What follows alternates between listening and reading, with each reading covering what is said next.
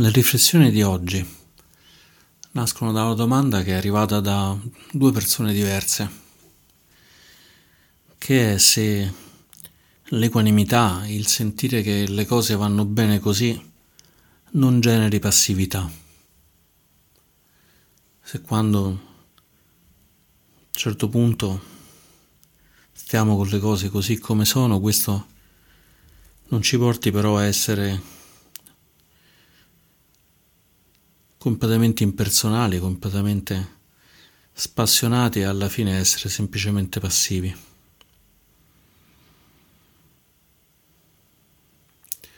Questo è un tema che ricorre piuttosto spesso perché quando si comincia a lasciare andare, quando si comincia a perdere gli attaccamenti, ci si sente sempre con qualcosa che, che a un certo punto manca. Inizialmente ci sentiamo bene e così ci sentiamo mancare qualche cosa. E c'è anche molta confusione su, su che cosa sia l'equanimità. È molto facile pensare che l'equanimità sia soltanto accettare, accettare tutto così com'è in modo, in modo non saggio, senza, senza interrogarci su quello che, su quello che succede.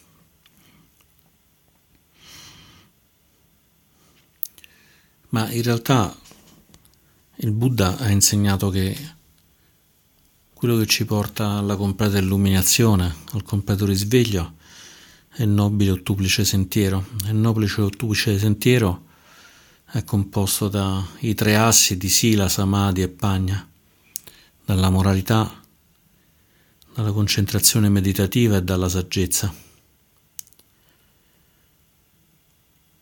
La saggezza che vuol dire vedere le cose come sono, che si poggia senz'altro su, sulla parte meditativa, che può darci concentrazione, una base di rilassamento e di apertura. E così come la parte di rilassamento e di concentrazione meditativa è senz'altro poggiata sulla moralità, ci consente di stare più, più tranquilli, di sapere che non stiamo facendo danni agli altri né danni a noi stessi, con queste regole di contenimento che sono i precetti, i cinque precetti. A quel punto potrebbe, potrebbe capitare di procedere nella pratica della moralità e sentirsi sempre più bene, sempre più radicati in questa moralità e anche di sperimentare una buona pace meditativa e cominciare ad avere delle intuizioni profonde. A quel punto si comincia a lasciare andare, a lasciare andare si, e si inizia anche questo percorso di raggiungimento dell'equanimità. L'equanimità è particolarmente importante per la pratica, è il settimo dei sette stati mentali che propiziano l'illuminazione ma in realtà l'equanimità da sola non funziona, così come non funziona di fatto nessun punto dell'ottuplice sentiero, o meglio, funzionano tutti quanti perché qualunque parte dell'ottuplice sentiero si prende in realtà contiene dentro di sé tutti quanti gli altri. E anche in questo caso è così, l'equanimità non è assolutamente passività. Sono andato a ricercare un, un pezzo di insegnamento di, di Ajahn Chah, che era una risposta a una domanda. Una domanda che peraltro non mi ricordavo l'origine della domanda, che era qualcuno che gli chiedeva se conosceva il sutra di Wineng. Wineng è uno dei patriarchi del, della tradizione Chan, la tradizione che poi ha dato luogo allo Zen in Cina. E Wineng è probabilmente dopo Bodhidharma che ha portato il, il buddismo in India è il più importante di tutti quanti i maestri, i maestri zen. E diventò patriarca scrivendo una poesia a lui che non sapeva nemmeno né leggere né scrivere, dovette chiedere a un'altra persona di farlo, rispondendo a una poesia che aveva scritto un altro candidato a essere patriarca. L'altro candidato aveva detto c'è uno specchio, pulendo completamente lo specchio, ci si vede completamente riflessi. E Wineng scrisse quest'altra poesia in cui disse non c'è specchio, non c'è polvere, non c'è riflesso. Quindi cos'è che non esiste? E così, con questa poesia fatta scrivere da un'altra persona, questo monaco ignorante di bassissima cultura, di bassissima estrazione, dimostrò di avere completamente padroneggiato il Dharma in un modo eccellente, direi luminoso, insomma, ancora risplende oggi di già questa, questa poesia che aveva scritto così, così magnifica, che aveva detto e qualcun altro aveva scritto. E vi leggo quello che aveva risposto a Giancia quando gli avevano chiesto se conosceva questo sutra. E rispose: La saggezza di Wineng è molto penetrante.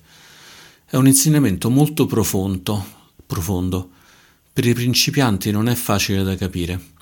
Però se pratichi pazientemente con la nostra disciplina, se pratichi il non attaccamento, alla fine capirai. E qui arriva il punto relativamente alla domanda sulla passività. Una volta, disse Ajahn Chah, una volta un mio discepolo stava in una capanna con il tetto impagliato. Durante quella stagione delle piogge spesso pioveva e un giorno un forte vento fece volare via metà del tetto. Non si preoccupò di aggiustarlo, semplicemente lasciò che piovesse dentro la capanna. Dopo molti giorni gli chiesi della sua capanna. Disse che stava praticando il non attaccamento.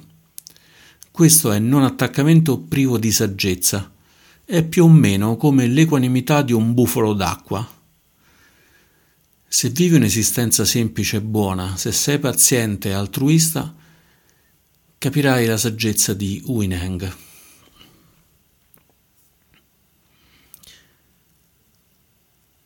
Immagino come possa essere rimasto quel povero monaco a sentire questa esortazione di, di Ajahn Chah. Però, come al solito, Ajahn Chah è preciso come un coltello, un coltello veramente da, mi verrebbe dire come il coltello del macellaio dei, dei taoisti che taglia senza mai perdere la lama, perché taglia seguendo tutte le venature della carne, lo stesso coltello di cui parlava anche Platone. E a Gianciano non faceva riferimento né ai taoisti né a Platone, ma faceva riferimento alla sua lingua, che era questo coltello pieno di saggezza. Effettivamente non attaccamento equanimità non è la stessa cosa che accettare, accettare qualsiasi cosa, ma accettarla con saggezza. Accettarla con saggezza significa aprirsi, non è passività è l'apertura più totale. Se non, c'è, se non c'è saggezza non possiamo essere veramente attenti, ma nel momento in cui siamo veramente attenti, con un'attenzione che però non è semplicemente l'attenzione, è un'attenzione che chiunque può avere. Un gatto che sta guardando un topo in quel momento è estremamente attento, ma è probabilmente non molto più intelligente del bufalo d'acqua di Ajahn Chah. Quello che ci dice Ajahn Chah e rimanda appunto a Sila, Samadhi e Pagna è se vivi un'esistenza semplice e buona. Vivere un'esistenza semplice e buona è chiaramente il gruppo della moralità. Se sei paziente e altruista, e questo è lo sviluppo delle quattro dimore divine,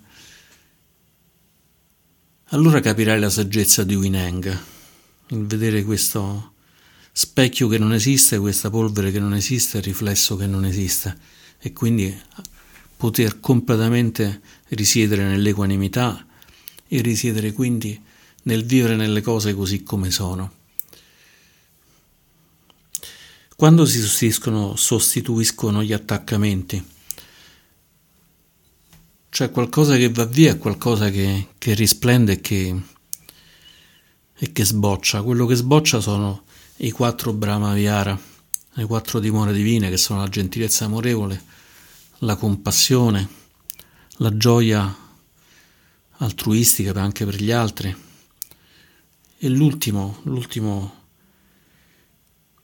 gioiello che è quello dell'equanimità. In realtà sono sempre presenti in noi, così come è sempre presente in noi una mente completamente risvegliata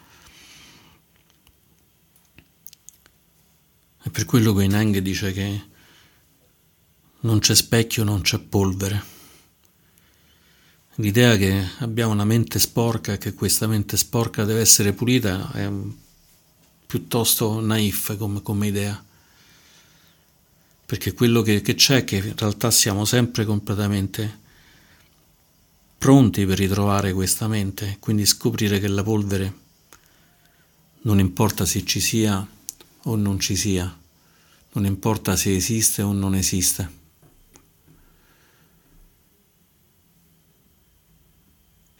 Ma andando nella vita di tutti i giorni, in cui magari è difficile che ci crolla un tetto in testa e che decidiamo di non, di non ripararlo, quello che possiamo vedere è che abbiamo due tipi di inazione, due tipi di inazione che sono anche riconosciuti da, dall'insegnamento del Buddha stesso. C'è un verso del Dhammapada, il 112, che dice un solo giorno vissuto con chiara intenzione e profondo impegno ha più valore di cento anni vissuti in pigra passività. Qua le, le parole chiavi sono chiara intenzione e pigra passività. In pali pigra passività si dice cusito, che è una persona pigra. E una persona pigra in questo caso non si intende solo una persona che non fa delle cose, ma anche una persona che ha dei pensieri non salutari, pensieri di rabbia, di aggressione, di dubbio. Quindi Secondo questi insegnamenti, il Buddha quando insegna dice si è pigri quando, quando si lascia la mente scorazzare dentro a degli stati, degli stati non salutari. Quando la mente invece dimora tranquillamente nella chiara consapevolezza, che in Pali si chiama Sati Sampaggiagna, che vuol dire consapevolezza e chiara comprensione, oppure si può dire semplicemente chiara consapevolezza allora si dimora completamente all'interno del Dhamma. Può capitare che ci capiti di vedere qualcosa che non va bene, qualcosa che non va bene o per noi o per le altre persone. A quel punto abbiamo almeno tre possibili tipi di, di reazione. La prima è che stabiliamo, che stabiliamo che tutto sommato vogliamo dimorare in questa stare bene, che tutto, che tutto va bene e quindi lasciare le cose così come sono, un po' come ha fatto il monaco con il tetto crollato e l'acqua che gli cadeva sulla testa mentre stava dentro la sua capanna, il suo cuti. Un altro modo è quello magari di far esplodere la nostra, la nostra passione, la nostra anche voglia di fare che magari però rischia di trasformarsi in aggressività, in rabbia e quindi complicare la gestione di questa situazione. E poi abbiamo una terza modalità che è quella di cercare di vedere se in quel momento, in quel particolare momento, quello che possiamo fare non tanto per rispondere meccanicamente alla situazione, ma per dare aiuto, per dare aiuto alle persone con cui ci troviamo in quella situazione, per dare aiuto a noi stessi. Sono tre modi che sono tutti e tre radicalmente diversi e penso che tutti noi abbiamo avuto modo di sperimentarli, di sperimentarli tutti e tre.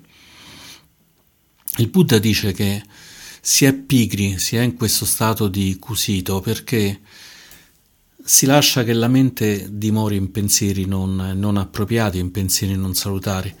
Rimanere fermi di fronte a un'ingiustizia, rimanere fermi di fronte a qualcosa che non va bene non vuol dire essere equanimi, ma vuol dire in un qualche modo perderci, in questo caso nell'avversione.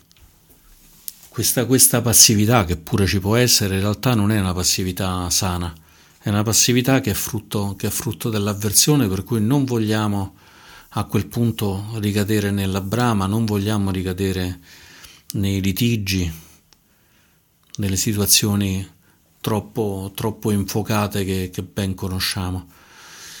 E questo vuol dire che alla fine quello che succede è che ci allontaniamo dalla situazione e quindi in questo momento quello che c'è è che c'è una mente in realtà piena di, di uno del, dei tre veleni che è questo de, dell'avversione.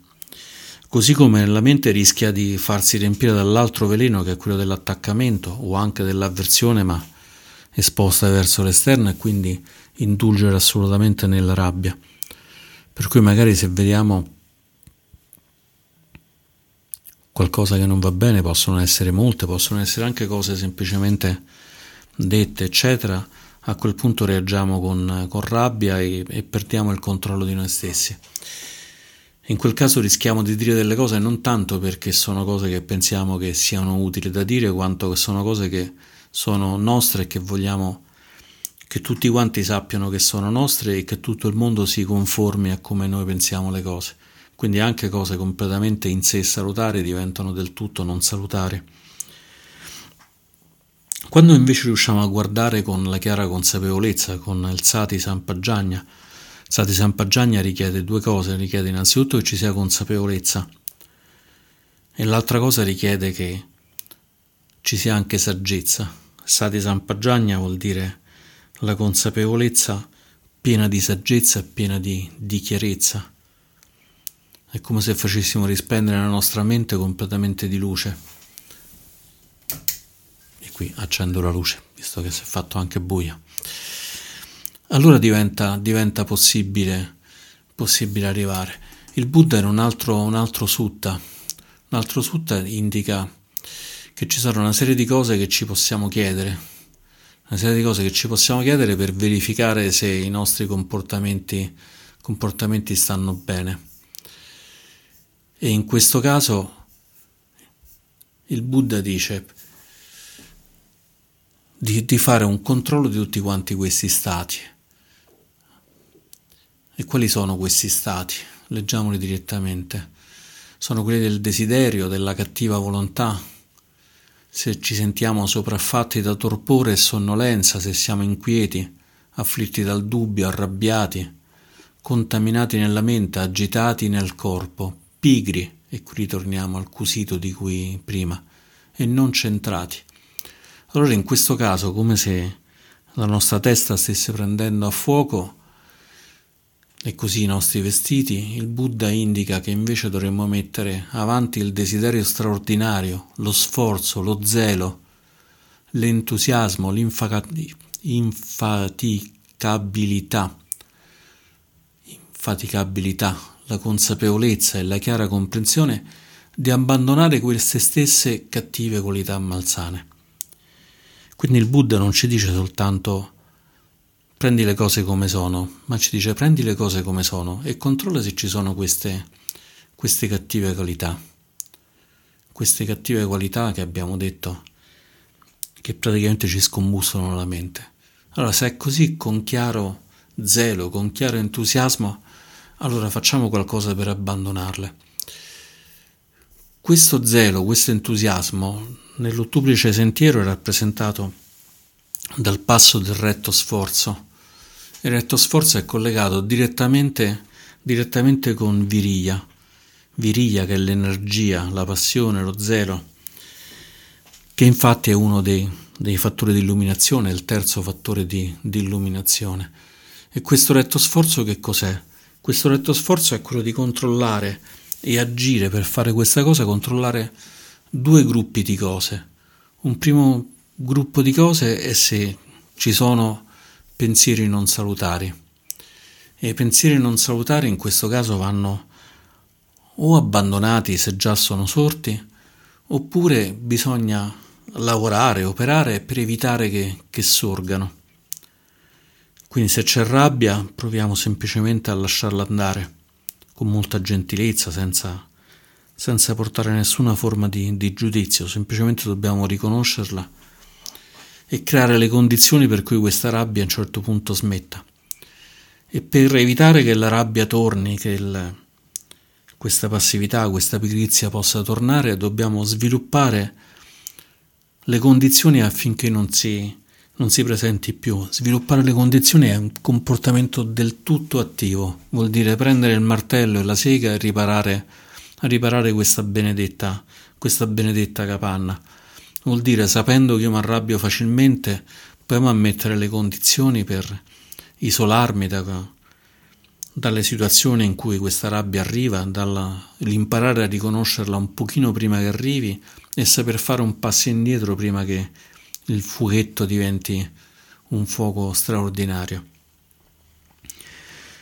Il retto sforzo serve anche per invece per gli stati mentali salutari. In questo caso serve a mantenere gli stati salutari che già sono sorti, per cui se ci sentiamo pieni di, di gioia, di felicità, se ci sentiamo pieni di gentilezza, di compassione, allora dobbiamo lavorare per mantenere questi stati, perché è come un buon fuoco che ci serve per cucinare e che va mantenuto pian piano sempre acceso, altrimenti se si spenge poi dopo diventa difficile cucinare ancora. E al tempo stesso dovremmo operare anche in questo caso in modo proattivo per creare le condizioni per cui se questi stati non ci sono vengono poi a, a crearsi. E quindi è un lavoro che dobbiamo fare continuamente, un lavoro veramente di grande attenzione, per cui quando ci sentiamo un po' passivi, passivi di fronte a una situazione, probabilmente non stiamo di fronte, di fronte a una situazione particolarmente salutare, non è l'equanimità. Fra l'altro il Buddha insegna che tutti quanti questi stati hanno dei nemici lontani e dei nemici vicini per cui l'equanimità chiaramente ha come vicino lontano, quindi quello più diverso possibile, il fatto di essere completamente attaccati alle cose e ha come vicino nemico proprio il fatto di, di essere passivi, di vedere le cose in modo così bloccato. Questo è uno dei, dei passi importanti perché molti e molti praticanti, per me è stato un passo importante perché per me è successo esattamente questo, ero completamente dimorato in questo nemico vicino de- della passività e riconoscerla. Quindi a quel punto ci possiamo, ci possiamo attivare in due modi. La prima è chiederci ma di fronte a questa cosa, un bambino che sta piangendo, una persona al lavoro trattata male, un autista che non vuole far salire un, un disabile sull'autobus, o magari anche cose più, più piccole, non mi va di apparecchiare il tavolo a casa, eccetera, chiederci se, se ci sono appunto questi stati non salutari che il Buddha, che il Buddha ha indicato e provare a osservare con la massima profondità che ci riesce, con la massima concentrazione, con la massima consapevolezza questo che è lo stato. Quindi utilizzando come guida, come checklist, come checklist quelli, quelli che ha indicato il Buddha, vedere se ci sono degli stati non salutari. Se ci sono questi stati non salutari, gentilmente pian piano li lasciamo andare. E già il fatto di averli riconosciuti già è un'espressione di Sati Sampaggiagna. Abbiamo portato consapevolezza e ci siamo resi conto che ci sono stati non salutari. La chiara comprensione non vuol dire che siamo un corpo risplendente del Buddha, ma significa che noi siamo in quel momento lì completamente presenti e completamente capaci di vedere le cose anche se in quel momento abbiamo un coltello in mano, un coltello in mano e siamo pronti, e siamo pronti ad uccidere. Quel verso del Dhammapada che abbiamo letto, nei commentari si racconta che era stato proferito dal Buddha quando un, un monaco eh, si scoprì che andava sempre in giro con un coltello e questo monaco era stato sposato e gli altri monaci gli dissero ma perché giri col coltello? E lui disse perché con questo coltello io volevo uccidere mia moglie. Stavo lì pronto per ucciderla, già avevo preso il coltello, già avevo alzato il braccio quando mi sono accorto che era una cosa che avrebbe distrutto non soltanto la sua vita ma anche complicato la sua vita futura, complicato la mia vita attuale, la mia vita futura, avrebbe semplicemente riempito di veleni tutto quanto questo mondo. E allora questo coltello, disse questo monaco, me lo porto perché anziché recidere la vita di mia moglie ha reciso tutti gli attaccamenti e adesso sono libero. Quindi aveva sviluppato Sati Sampaggiagna mentre che voleva uccidere la moglie. Momento veramente decisivo, un momento decisivo in cui veramente è stato possibile per lui abbandonare tutto. E magari pure noi, magari senza avere coltelli, senza voler uccidere mariti e mogli, anche se magari ce ne viene anche la voglia, proviamo a sviluppare anche in quei momenti questa chiara consapevolezza e cercare di preparare il terreno per non far sì che ci si arrabbi con le persone a noi care, con le persone a noi distanti, ma che invece noi siamo sempre lì con l'ottica, avendo sviluppato le quattro dimore divine, dell'ottica di aiutare, con l'ottica di, di essere completamente di, di aiuto, con quell'ottica che era quella che ci ha indicato apparentemente così di sfuggita a Giancià, che è quella di dire quando vivi in esistenza semplice e buona, se sei paziente e altruista, è quello che ci riempie il cuore quando, quando lasciamo cascare il coltello che voleva uccidere la moglie. Si lascia cadere il coltello e si diventa, si diventa altruisti. Allora si diventa come questo fantastico monaco che ha fatto sì che il Buddha ci regalasse questi versi. Non si è più il bufalo d'acqua che diceva Giancià, ma magari cominciamo a camminare sulle impronte di Ajahn di Winang e del sentiero del Buddha. E così concludo queste riflessioni oggi. Grazie.